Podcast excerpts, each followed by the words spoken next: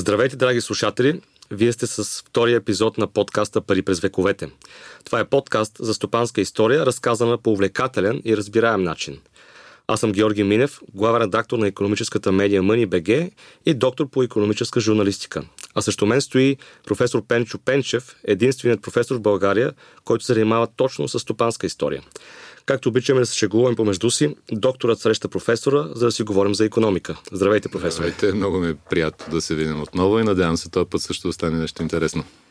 Миналия път стана много интересно, да кажа нашите слушатели, които не са успели да, да чуят първи епизод. Тогава си говорихме за, какво, за ситуацията от трийсет и девета година, когато България се намира в предвоенен период и реално икономиката е засегната от а, конфликт, който вече тече в Европа, по подобие на този сега в Украйна. Търсихме някакви аналогии тогава. И тогава намерихме доста интересни аналогии. Слушателите могат да намерят в първи епизод.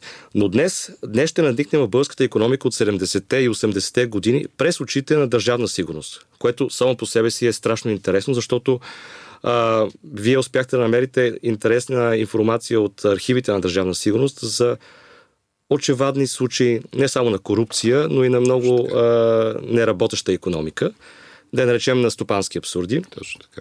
Но нека да кажем нашите слушатели защо смятаме тази тема за важна. Ами, темата е важна по няколко причини. Първо, със сигурност, ако се върнем и към предния епизод, трябва да споменем това, че А, настоящите ни проблеми, такива каквито ги виждаме в икономиката и социално-икономическия живот, те не се появяват сега, те си имат корени далеч в десетилетията. А, да, какво е държавна сигурност? Държавна сигурност е кучето на управляващия режим тогава. Това са най-верните хора на управляващия режим, които трябва, освен всичко друго, да му доставят достатъчно адекватна информация за стопански, икономически, социални проблеми, не само за политически проблеми на режима, за да може този режим евентуално управляващите да вземат адекватни решения. В този смисъл държавна сигурност понякога наблюдава без изкривявания а, всички проблеми, всички процеси в а, протичащи в икономиката. И а, вместо да четем а, и да виждаме едни празнични а, и розови картини, държавна сигурност всъщност в докладите си, които представя на управляващите, много често отразява доста точно съществуващите проблеми, тенденции, характеристики на българската икономика тогава през седемдесетте-осемдесетте години, за която между другото има и доста, доста тежък а, такъв... А, доста тежка носталгия. Така е, аз като, а, като доктор по журналистика и икономическа точно това изследвах зараждането на икономическата журналистика в България и всъщност тогава се видя, че в тези години, седемдесетте-осемдесетте години, всъщност икономическата журналистика в България е силно а, развивана, но с цел ясно пропаганда. Точно така. И изкривяване на това, което ти казваш.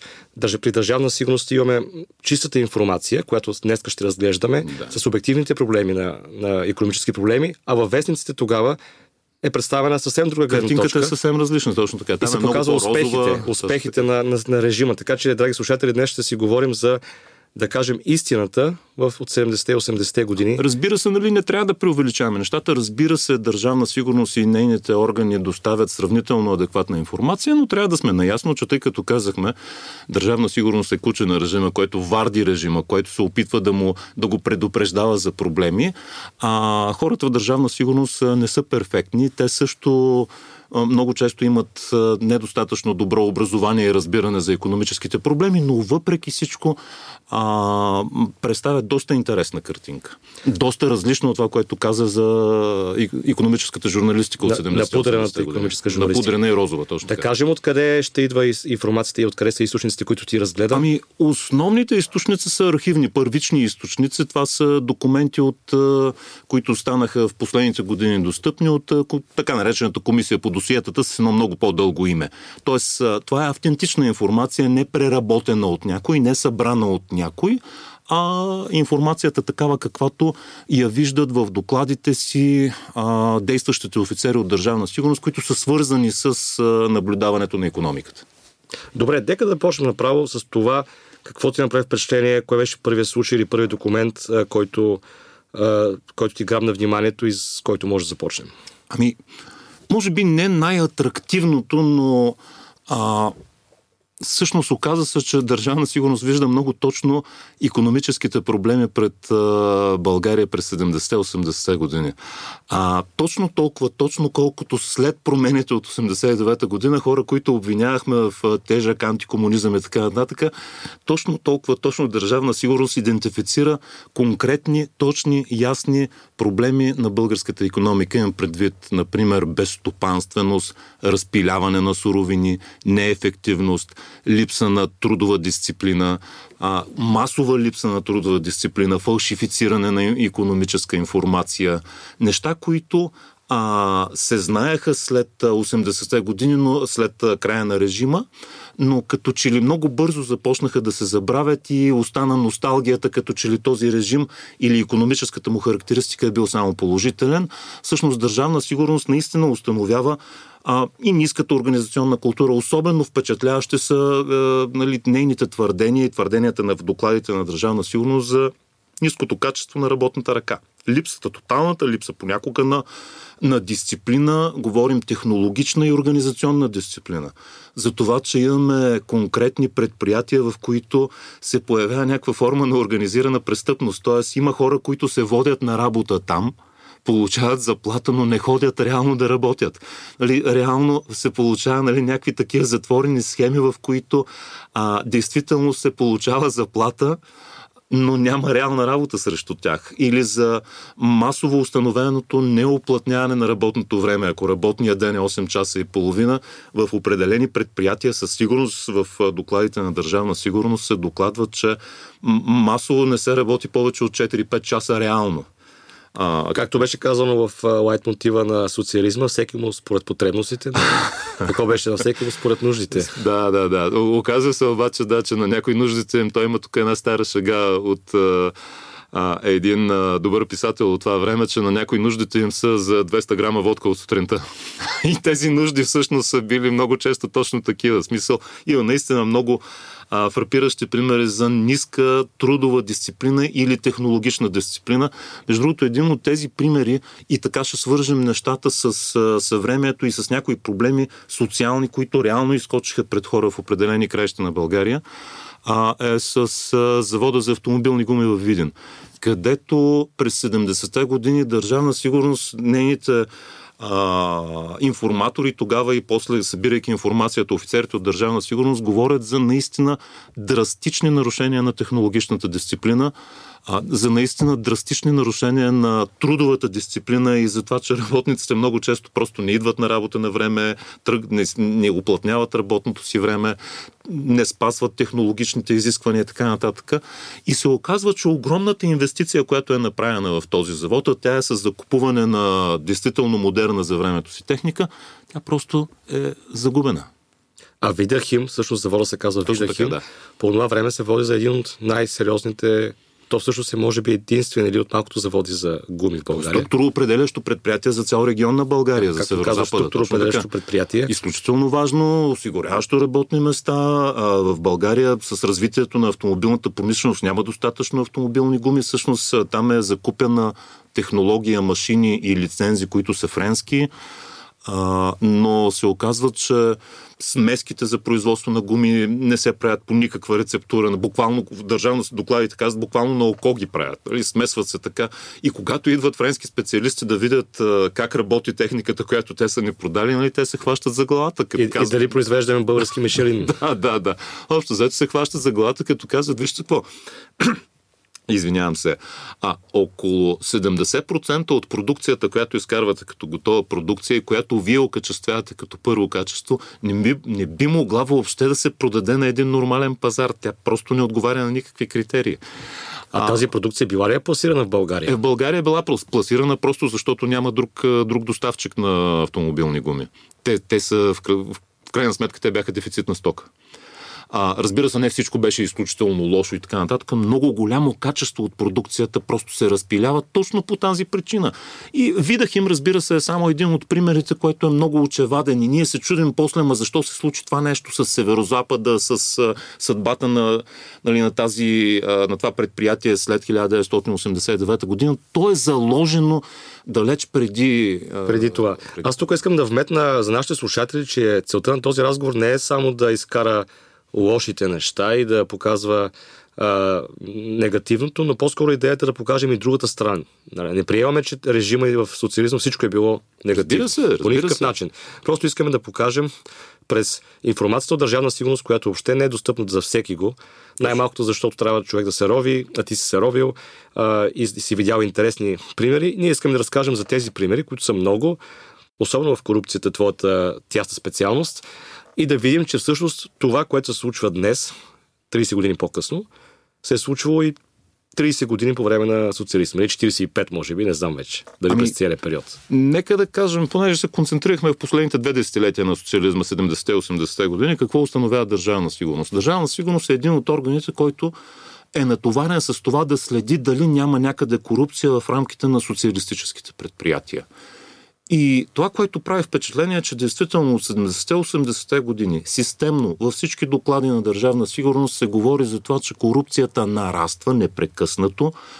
Първото м, така звено, в което много често се среща корупция, са външно-търговските организации. Тогава, когато България се докосва до пазарната икономика, от която така или иначе е изолирана, лицата, които се докосват до пазарната икономика, а иначе цялата ни икономика е изолирана от нея, тези лица са първите, които са подложени, нека да го кажем, на... те не са подложени на корупционен натиск, а са а, обект на такива корупционни изкушения. Защото от една страна те може да искат лично да подобрят собственото си благополучие, от друга страна западните фирми, които са им контрагенти, много често могат да ги използват, за да ги убедят да направят покупката от определена фирма чрез определен тип подкупи. И държавна сигурност това го установява а, системно, че външно-търговските организации наистина са подложени на, на хората, които са там, а, са подложени на този натиск и се поддават много често на изкушения. Имаме ли конкретни примери за поддал се на изкушение външно-търговец? Има такива примери, които са на сравнително високо ниво, да кажем, на, а, в а, хората от държавна сигурност установяват и е подложен на такива наказания един заместник министър а, на съобщенията в края на седемдесетте години, А, който е подкупен от... Да кажа ли името на фирмата? Абсолютно да, абсолютно а, да. Подкупен е от представители на Сименс, защото фирмата е достатъчно авторитетна и голяма. Подкупен е от тях, за да може България да прави поръчки определено от тази фирма. И освен това, този а, наш заместник-министър а, промотира интересите на фирмата и пред други свои колеги. Тоест, той се превръща едва ли не като агент на фирмата, а търговски агент на фирмата в рамките тук на социалистическия лагер. Установена от държавна сигурност, сигурност отстранена от поста си, а, но така или иначе този тип неща а, носят доста сериозни загуби на държавно доминираната тогава икономика.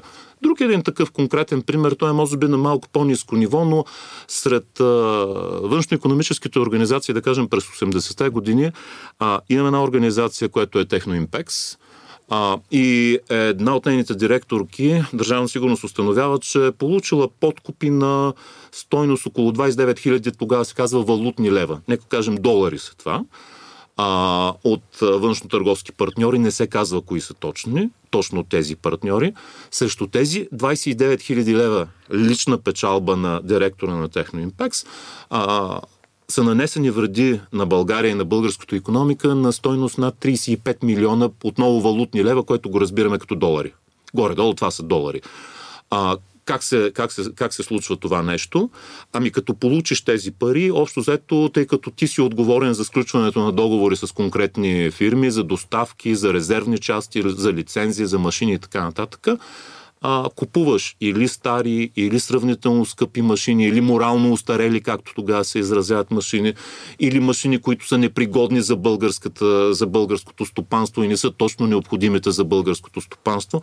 Така че ето частната полза и обществената вреда. двайсет и девет хиляди лева частна, или долара частна полза, трийсет и пет милиона лева вреда, но тя е обществена вреда. Тя е нанесена вреда на на българската икономика, която в крайна сметка след краха на социализма всички плащахме.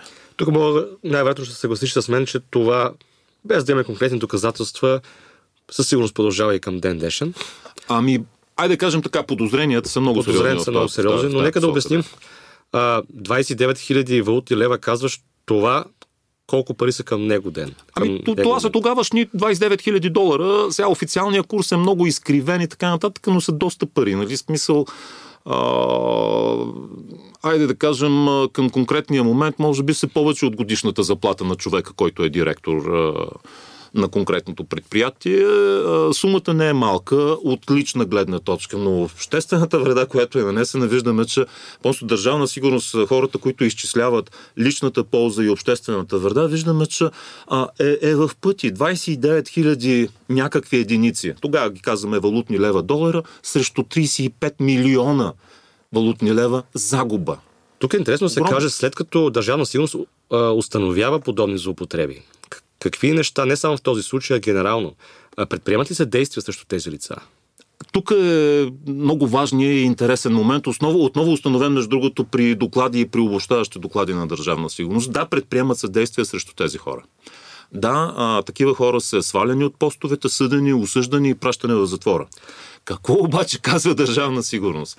Казва, че независимо от строгостта на мерките, които се предприемат срещу корумпираните хора, независимо от това, че имаме осъдени и вкарани в затвора или най-малкото отстранени от постовете си, корупцията се превръща в средата на осемдесетте години в системен проблем, който не може да се отстрани само с строгостта на мерките а, на закона. Това е много такъв, как да кажем, песимистичен извод. Защото не можеш само заради това, че, а, нали, общо взето, ако се върнем към съвремието, ние така си мечтаеме за връщането на Крумовите закони, който краде, да му сечем ръката и така нататък. Какво се оказва обаче установяването на този режим, който наистина е понякога брутален в разправата с, а, с нарушилите или с престъпниците? Оказва се, че проблема е системен. Оказва се, че тежестта на наказанията не премахва съществуването на корупцията. И политическите обещания също са системни, защото имам чувството, че на, на всички избори в България поне една партия слага в а, мотото си, че ще се бори с корупцията. Ами ако им погледнем, ако им погледнем в последните двадесет години програмите и се заслушаме, понеже а, твоята специалност е общественото говорене и така този, това, което се чува в обществото, ще видим, че антикорупционното говорене, макар и на вълни развиващо се, е постоянно. То не е нещо, което се появи сега в последните или предпоследните или по-предпоследните избори. То е постоянно. Но политическите обещания са едно. Онова, което а, тогава установява Държавна сигурност, се оказа съвсем различно. И аз го повтарям, защото то наистина е а, много, много драстично, много а, песимистично и то налага по някакъв начин да се мисли по, по този въпрос. Тежестта на наказанията, дори ефективното наказание, се оказва, че не премахва корупцията. Тоест, дори да разчитаме сега, че по някакъв начин ще се природи а, Хан Крум, че ще върнем Крумовите закони и ще сечем ръката на този, който краде, защото корупцията е някаква форма на обществена кражба, така както описахме случая преди малко, а, едва ли ще, ще решим проблема. Очевидно, по друг начин трябва да се търси решението на проблема с корупцията, поне на фона на това, което виждаме като доклади от Държавна сигурност. Впрочем, Държавна сигурност прави в края на съществуването на този режим един още по-песимистичен извод по отношение на корупцията. Кой е той? Ами, в края на, на, на, на самия режим осемдесет и девета деветдесета, в последните доклади на Държавна сигурност а, се казва, че корупцията е толкова упорита, устойчива и професионално организирана, че придобива характера на организирана престъпност. Тоест, далеч преди а, да се случи, нали, това, което се помни от, вероятно, много от слушателите от деветдесетте години или началото на, а, на новия век, а, това, което казваме, че олигархия, организирана престъпност и така нататък, а, хората от Държавна сигурност установяват, че а, имаме вече тази тенденция за а, стопанската престъпност, корупцията като цяло да се превърне в организирана по характера си, което е така песимистичната част от е, докладите им.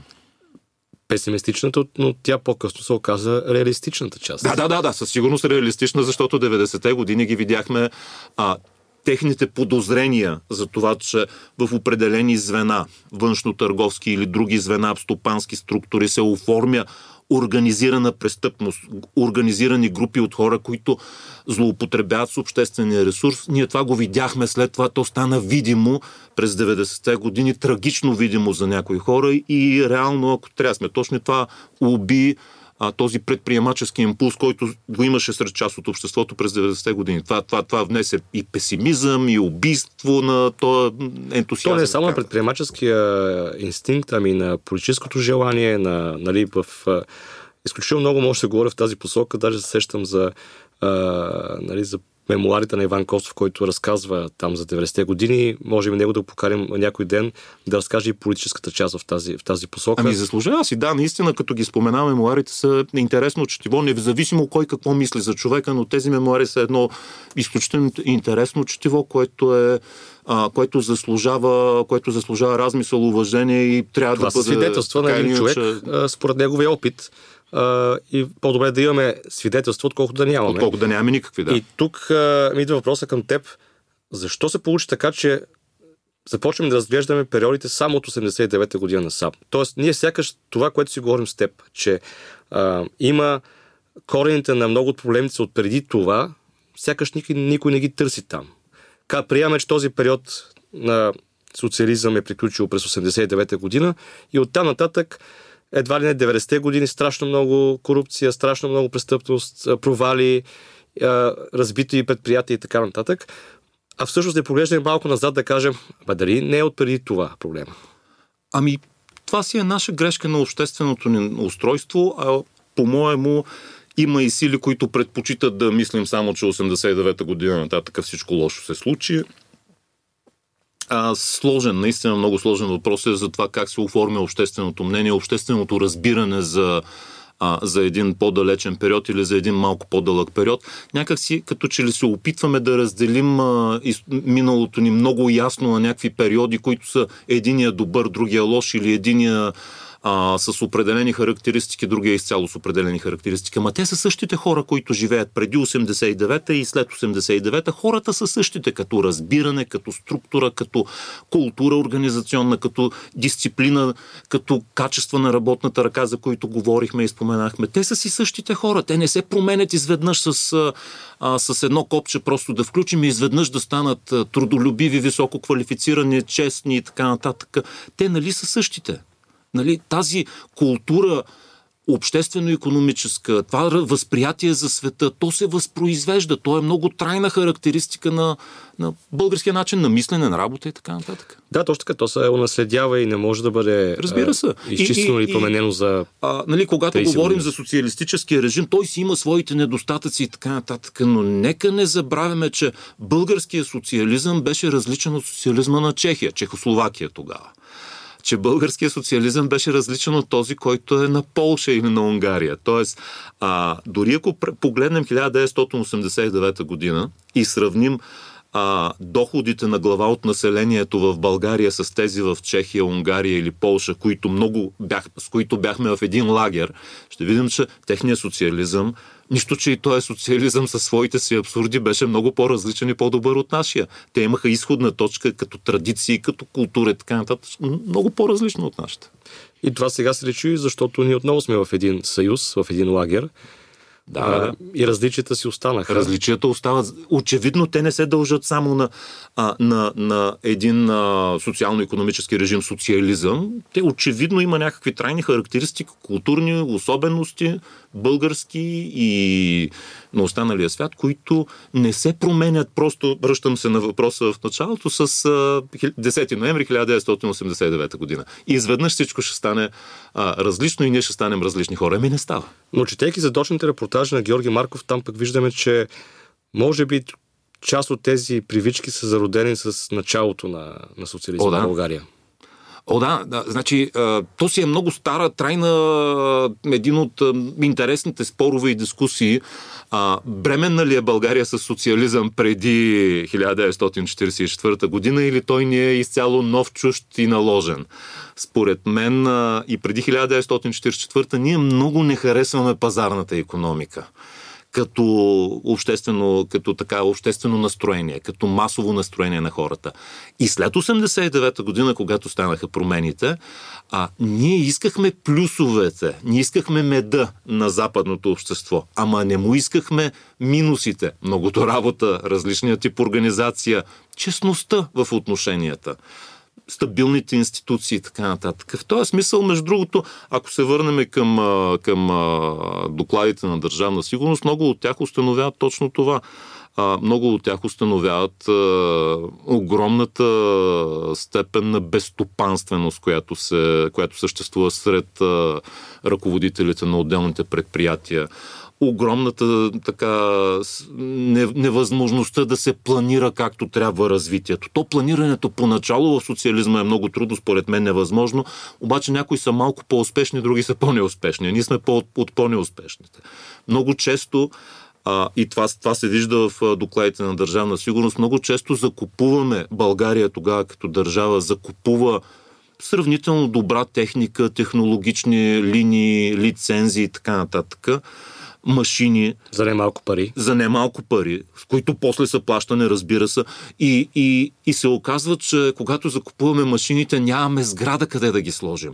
Една-две години тези машини понякога са изложени буквално на природоклиматичните условия, изтичат гаранционните им срокове, монтираш ги, няма гаранционни срокове оттам нататък. Ако се появи някакъв проблем, нямаш и основания да си поискаш от гаранционно обслужване.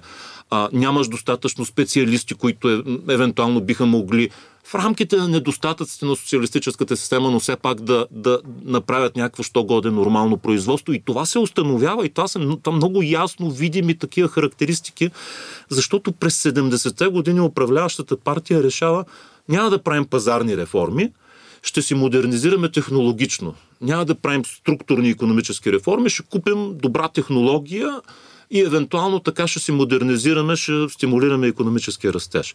Оказва се обаче, че лошото планиране, а, връщаме се и на корупцията, която споменахме. Много често се закупуват и остарели, морално остарели машини от Запад. Просто не ги пробутват, ама не защото те са лоши, ами защото някой наш се е съгласил да ги купи.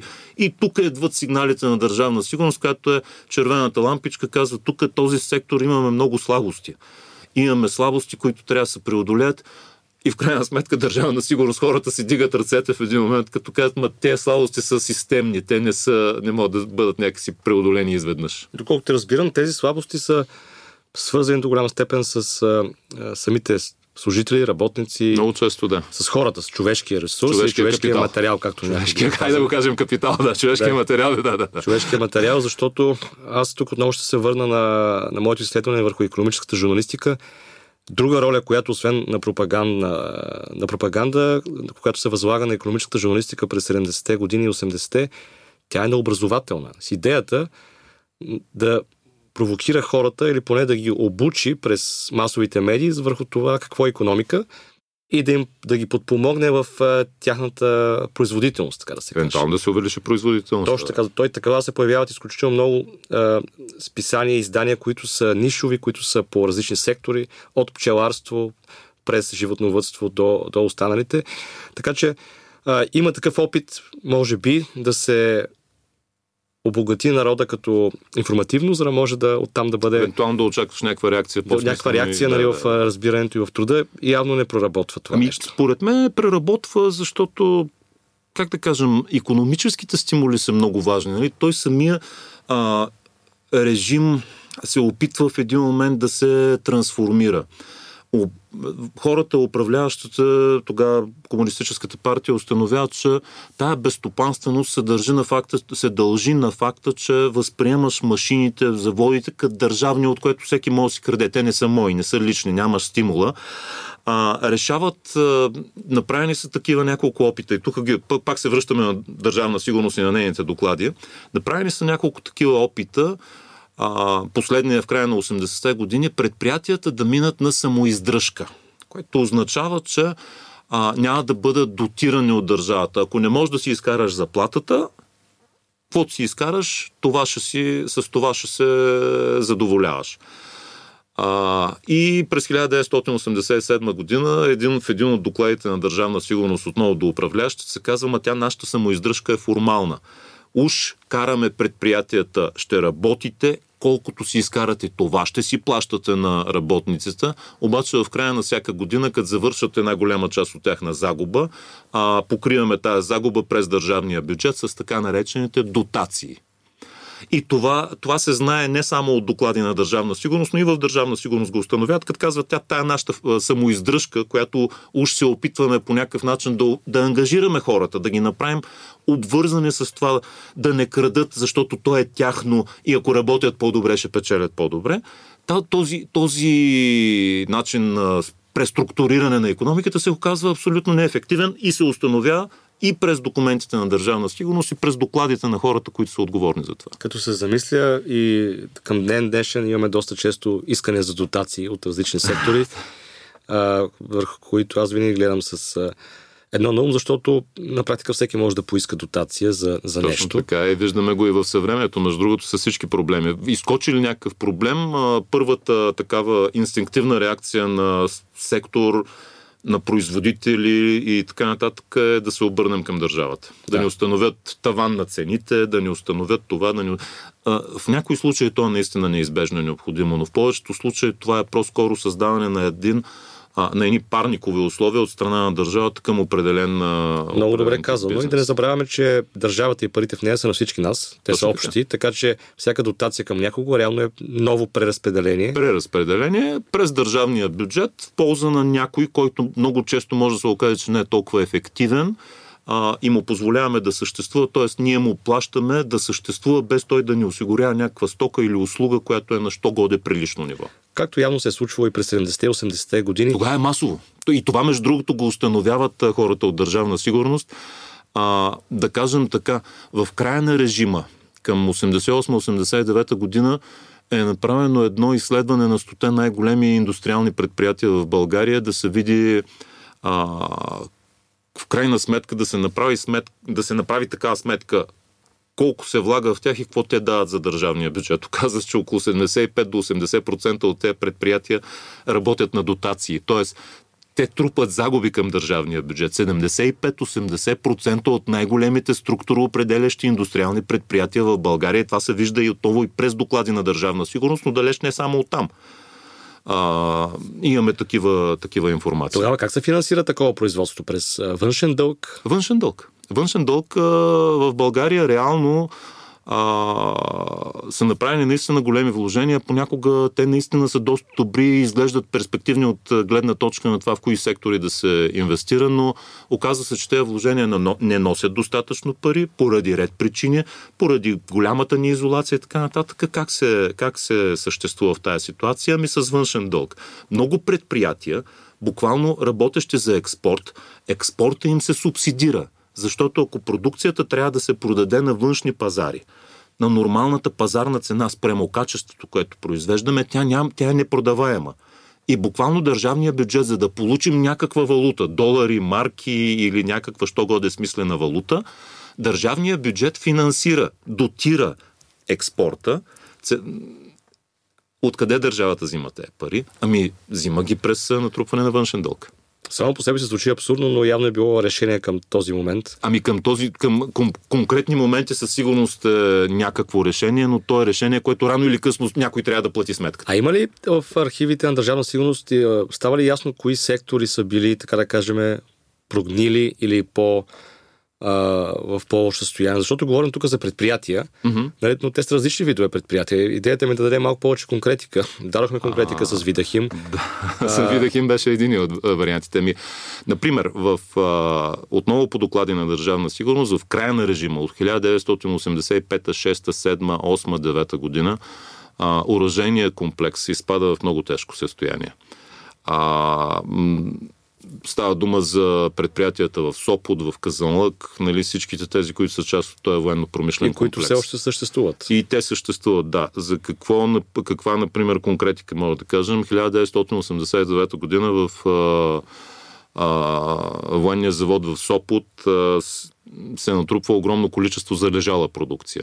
Продукция са оръжия, оръдия, боеприпаси. На първо четене това ми звучи а... като не проблем, защото оръжията нямат срок на годност. Така е, да, но, но всъщност чисто икономически там за производството им са вложени доста пари, суровини, платено е на работниците, а пък нямаш насрещни приходи. което трупа, трупа проблеми. А, до там се натрупва, до там се натрупва залежала продукция, че още преди а, краха на режима десети ноември осемдесет и девета година в а, Вазовските машиностроителни заводи в Сопот а, са уволнени две хиляди души. Имаме очевиден структурен проблем там. А, разбира се, нещата не се дължат само на някакви такива лоши качества на продукцията. Понякога военната продукция, която произвеждаме, съвсем не е лоша. А, но пък има и лоша външно-икономическа среда, която също се установява от, и от държавна сигурност, и не само. А, за какво става дума? Ние изнасяме основно оръжие, например, края на осемдесетте години към Либия, Ирак и така нататък. Тези държави, за да ни плащат оръжието, което им пращаме ние, разчитат на, на долари, които получават от продажба на петрол. Ама в края на осемдесетте години цените на петрола падат. Приходите на Либия, Ирак и на нашите контрагенти, приходите им падат. И те започват да не си изплащат, да не си изплащат оръжието, което сме им изпратили, или изобщо да не го приемат това, което сме произвели, което натрупва много сериозни социални, икономически и така нататък проблеми. Аз веднага бих направил препратка към, към днес, отново, каквато идеята mm-hmm. на, нашия, на нашия подкаст, една от идеите. Днес имаме обратния паралел, имаме значително високи цени на петрола и на суровините, свръхвисоки, и имаме съответно огромно търсене на оръжие, защото и по доклади вече се вижда, че износа на оръжие от основните държави, които произвеждат, се е увеличил Увеличава. и тепърва ще се увеличава. Така че, макар да се намираме в военна обстановка и въобще не искам да спекулирам, но буквално се е обърнала ситуацията, в която... Точно така, обръща се ситуацията. Нещата в, в дълга перспектива, ако погледнем икономиката, нищо не е постоянно. Това, Това е циклично. динамично развиващо. Това е циклично е, разбира се. Но когато говорим за оръжия, да кажем се пак, че това е специфичен пазар и с специфични, много специфична стока. Като пазар и като стока със сигурност, да. Но със сигурност този пазар, разбира се, е много под стриктно наблюдение от страна не само и на държавна сигурност, но и на тях, защото той наистина е много специфичен. А, иначе какво да кажем? Други, друго, например, а, огромни такива загуби се установяват в едно предприятие, което по-късно а, едва ли не става част от соцносталгията Балканкар. Произвед, нали, това цяло стопанско обединение за производство на електрокари и мотокари, в което са обвързани много предприятия в много части на България. Всъщност още хиляда деветстотин осемдесет и четвърта година а, хората от Държавна сигурност установяват, че Балканкар поради лошото качество на продукцията си губи огромни пазари, например в Испания, в Ирак, в а, Латинска Америка, а, точно поради лошо качество на продукцията си. Тоест, ние имаме това предприятие, трупа загуби, то изглежда като някакъв символ на икономическото развитие, икономическо могъщество, а, на модернизацията на страната, електрокари, електрически машини, които и сега са изключително важни. Но а, предприятието всъщност губи е, и пазари, и евентуално а, носи загуби на страната, точно поради ниското качество на продукцията си. Това е, това е едно предприятие. Друго, а, други такива имаме понякога и установяване от... Те са малко по-дребни, може би, но установяване съвсем, съвсем такива абсурдни ситуации в относително малко по-дребни предприятия. Нека да кажем, тук шейсетте години има едно предприятие в Нагара Искър, тук близо до, до София, тогава близо до София, което едно от производството му е на тенджери. А, и трябва да направят една голяма доставка на тенджери за военните, за армията. Тогава армията е по-голяма, купува повече и така нататък. Оказва се, че тая доставка на тенджери, хубаво направили тенджерите, обаче капаците са различен размер, по-малки от а, самата тенджера, така че дори армията отказа, това не мога да ви го вземем, нали, как да ви го вземем. Имаме едно предприятие за производство на пишещи машини в Пловдив, което, и това е по доклад отново на Държавна сигурност, буквално някой път са такива дребни случаи. Те са микроекономически, но са показателни за цялата структура. Това предприятие произвежда дванадесет хиляди пишещи машини тогава. Може би много от нашите читатели не знаят коя е пишеща машина. Това е прапрадядото на днешния лаптоп. а, да произвежда дванадесет хиляди пишещи машини, които изнасяме за Западна Германия, за капиталистически пазар, където ще ги продадеме уж за валута. Пари. Да. Оказва се, че всичките дванадесет хиляди машини, които изпращаме там, са, са, са с дефекти.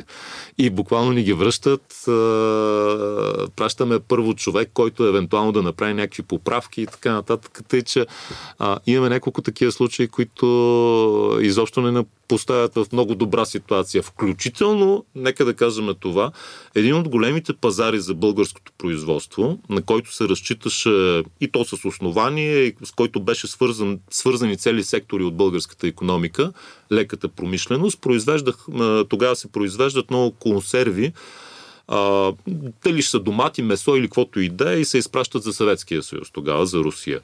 А, пазар огромен, А и Б сравнително непретенциозен, поне тогава. И по политическа линия ни купуват продукцията, включително от Съветския съюз. Държавна сигурност доказ, докладва на, на ръководството за това, че идват изключително много оплаквания за това, че в консервите се срещат парчета от тухли, а, такива, те, те не, но, твърде много некачествена продукция им пращаме и те дори в един момент се принуждават да ни отказват тая продукция на хранително-вкусовата промишленост. Тоест, ето сектори, които а, така се регистрират определените проблеми. Защо се, на, на какво се дължи това? Защото Съветския съюз по политически причини казваше: ви купуваме продукцията, не сме изложени на А, тежкия вятър на конкуренцията и пазара, който да те дисциплинира и да ти кара да произвеждаш а, действително качествени неща. И като ти, си е, ти е сигурен пазара, като ти е не особено качествена работната ръка, а, когато ръководителя и менеджмента на предприятията нямат лична заинтересованост в а, това да произвеждат все повече и така нататък, какво може да очакваме? Очакваме едни консерви, които отиват в Съветския съюз и дори този непретенциозен пазар ни казва: ами не стават. Аз сега сещам, че е, ние по семейна линия сме свързани с леката промишленост. За жалост няма как вече да разбера от първа ръка за, за такива случаи, но дядо ми, т.е. нашето село, село Бъзовец в е, Две Могилско, Русенско, mm-hmm. там е имала такава консервна фабрика, как? Която са правили и са изнасяли, нали, към всичките соцстрани. Това За е... качеството не знам какво е, но аз самия съм влизал в нея и дори съм лепял етикети в края, в началото на деветдесетте години, когато все още работеше. Да, те все още съществуват. Като точно. Дете тогава лепях етикетите на а, като такава лятна работа все едно. Да, да, да, да. Нормална, на, нормална практика. И...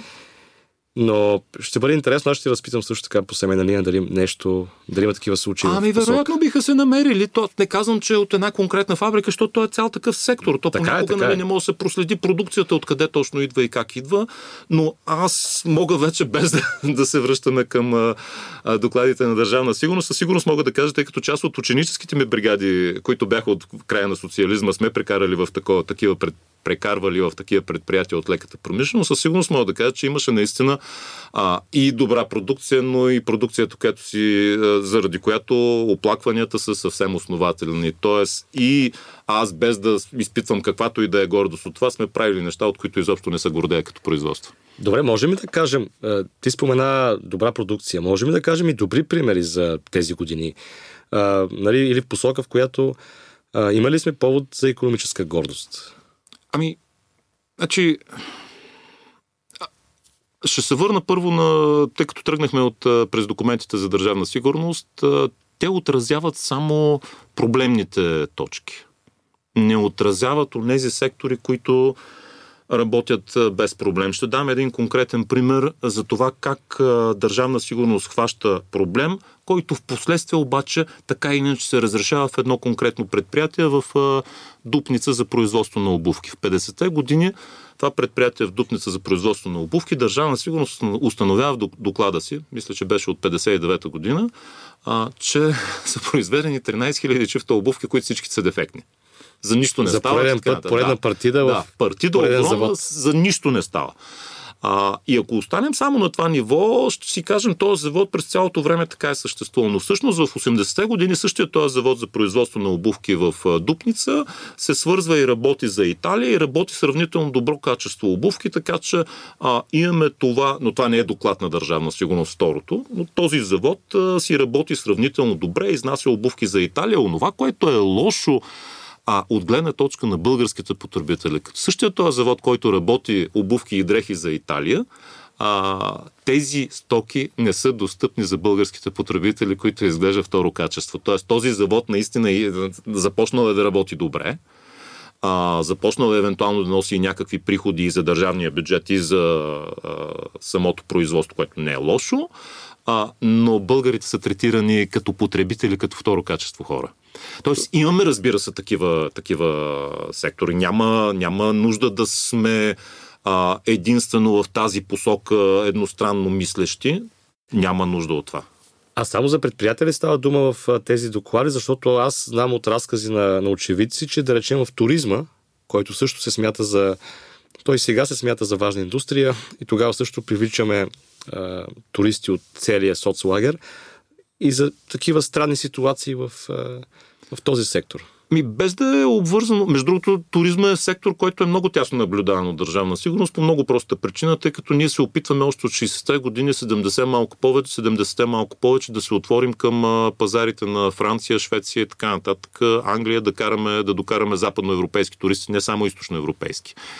Така че този сектор със сигурност е наблюдаван от там. А, и със сигурност, не само в докладите на Държавна сигурност, и от други места се установява по някой път, че нашия туризъм още през седемдесетте години, като се развия, не се развия като, качество, като много високо качество, което ние предлагаме на западния турист, а като ниска цена. С това излизаме и на западноевропейските пазари. Да, в България идват шведи, да, в България идват а, и други западноевропейци, с които сключваме договори, сключ, сключваме договори с големи а, туристически компании, които работим и така нататък. Но основното ни предимство там не е а, качеството, а предимството ни е ниската цена. Нещо, което и в момента прави. Точно така. Тоест, Това... поне последните доста години, макар аз да имам моите лично наблюдение, че има лека промяна в тази посока, но българският туризъм постоянно се маркетираше или поне излучваше едно такова неофициално послание, че тук е по-евтино, отколкото там ето и там. Ни, ето ни трайните корени на развитие. Да, също имам усещането, лично вече като потребител, че през последните години туризма действително, поради факта, че се сблъска с международни пазари и така нататък, туризма далеч не е това, което е, си представяме единствено евтина дестинация и така нататък. И нещата се развиват много динамично там, според мен. Така че има и подобрение на качеството, но това, че дълго време и в условията на след социализма основно, основно се развиваше туризма като ефтин, ефтина дестинация. Това си беше остатък от времето на социализма, с който просто трябваше да привличаме западноевропейски туристи, тъй като България има дина, драстична нужда от, от валута. Защото сега много, много от младите ни слушатели, вероятно това изобщо не им говори нищо, но тогавашния български лев не може да отиде с този български лев и просто нали, да, да си купиш нещо. То има един официален курс, не ти разрешават да, да, да изнасяш левове или трудно можеш да намериш долари. Долари определено количество можеш да си купиш или германски марки.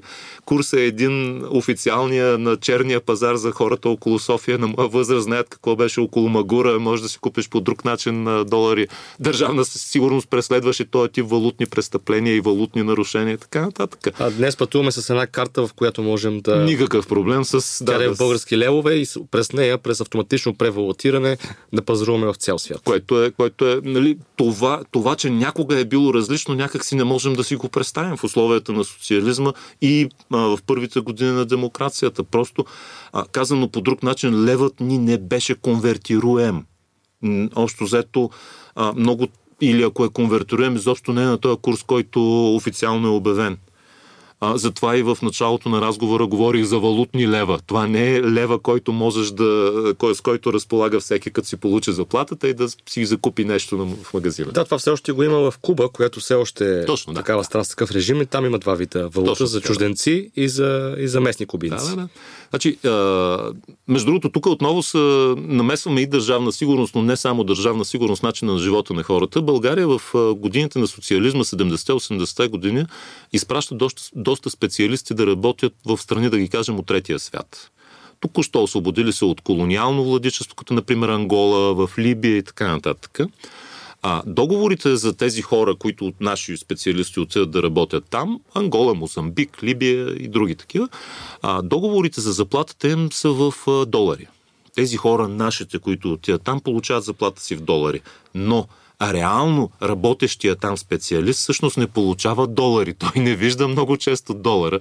Той вижда едни отпечатани хартийки от, от Българска народна банка, с които може евентуално да отиде в валутните така наречени магазини в България на Кореком, да си купи някакви стоки западноевропейски, внесени официално държавно, и освен това държавата, ако, с, ако държавата приемник Либия, Ангола или която и да е, ти плаща една заплата, ти си отишъл там като агроном, като инженер, ако те ти плащат примерно хиляда долара на месец, а реално това, което ти получаваш, са двеста до триста долара, останалото го взима държавата.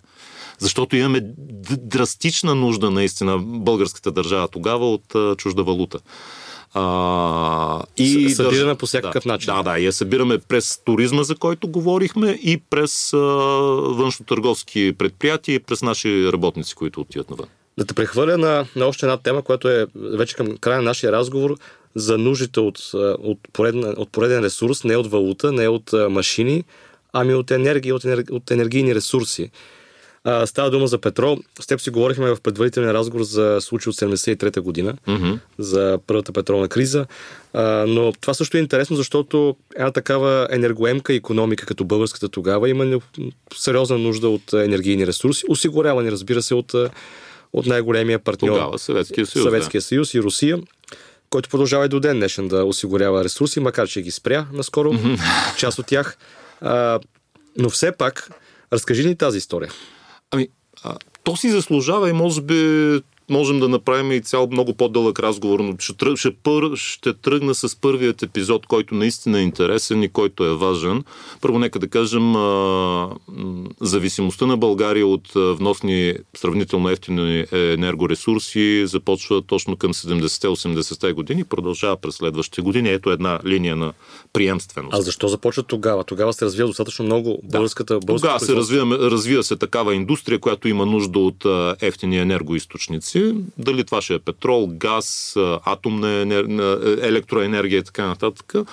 А, това е едно. Това, това, е, това е основната причина. Основният ни източник, разбира се, тогава е Съветския съюз, който днешна Русия, която разполага с на практика неограничени от гледна точка на България ресурси.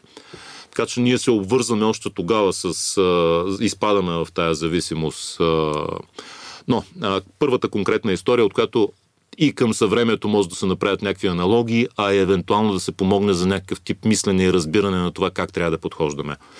хиляда деветстотин седемдесет и трета година а, в света започва първата петролна криза. За какво става дума? Па, между другото, пак следствие на една война, само че не война между Русия и Украйна, няма да се занимаваме с външна политика, но пак следствие на една война, цената на петрола на международните пазари в рамките на няколко месеца скача десет пъти, не десет процента, а пъти. Драстично увеличаване в целия свят, което засяга икономиките, примерно на една Япония, тогава изгряваща звезда в икономиката на света, и засяга целия свят. България е изолирана от тая криза, защото тъй като сме много близки с Съветския съюз, тъй като си имаме сигурния голям брат, ние си получаваме договорирани предварително количества евтин петрол.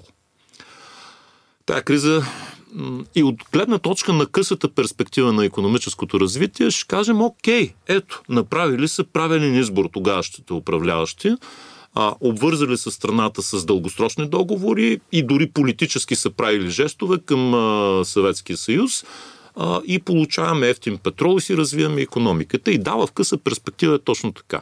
Ние сме изолирани, под пухлопак сме, а, суровите ветрове на кризата не засягат българската икономика, защото Съветския съюз не дава евтин петрол. Окей, да, да, ама това е само късата перспектива.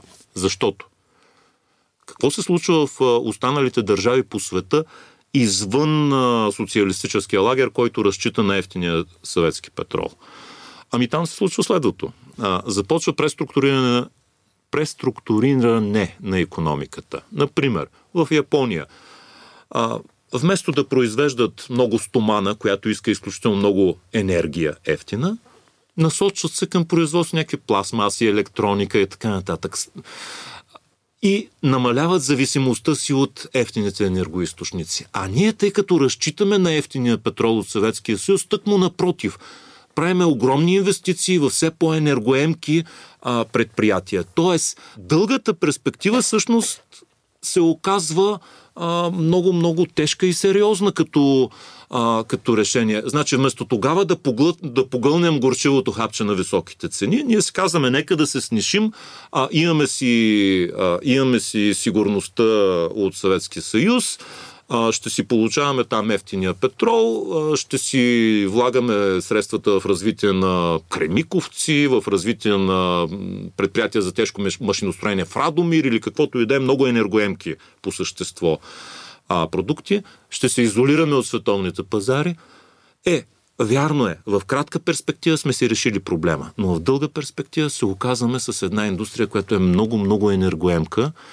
Така. Да, то когато се изолираш от международните пазари по отношение на, на, на енергийните ресурси и получавайки подпазарна цена, така да го кажем, но ти се изолираш и от а, и получаваш подпазарна цена и на твоите произведени продукти. Точно така. Защото не си част от тази система. И двете неща са свързани и когато България пък вече се променя и решава да смени а, лагера, да го наречем да. най-грубо, това става пределно ясно. Е, той има още много допълнителни промени след седемдесетте години и след тази петролна криза, но а, нека да кажем, че дори в рамките на социализма, да, седемдесет и трета година се увеличават световните пазарни цени на петрола, ние получаваме евтин петрол от Съветския съюз, но няколко години а, по-късно Съветския съюз вдига и нашите цени на петрола, нищо, че сме големи братя, нищо, че сме една сравнително малка икономика за тогава големия Съветския съюз, колко му е да ни пращат малко петрол, нали? В крайна сметка не има кой знае каква загуба, но да, за да ни държат като политически съюзници. Те това са правили. Не са ни ги пращали по икономически, а по военно-политически, основно политически причини. Та така. Тъй, че дори големия брат, на който разчиташ и който има интерес по политически причини да те държи да си близък до него, не можеш да разчиташ, че вечно ще се случат така нещата. Най-малкото, когато неговите интереси са на твоите. Разбира се. Те са и много по-големи и ти не можеш да определиш неговите интереси. Именно. Видяхме го и в, в Точно, съвремето с, го и сега. С спирането на, на газа. Аз ти предавам да приключим тук. Отворихме си вратичка за следващия епизод. Ами, можем да направим. Действително тази вратичка е доста голяма. Нали? Много може да, да се говори. История вече от два епизода виждам, че всичко е, всяка тема е много голяма. Но пък хубавото, че ние имаме желание да, да правим този подкаст още дълго време, така че ще можем да минем през Ами, аз се теми. надявам на това и надявам се и на следващи срещи. Благодаря на всички слушатели, които изкараха до края с, с подкаста. Ако ви интересува повече, може да проучите и да, да видите книгите на професор Пенчо Пенчев или пък да влизате на Мъни точка би джи, където също публикуваме актуална информация.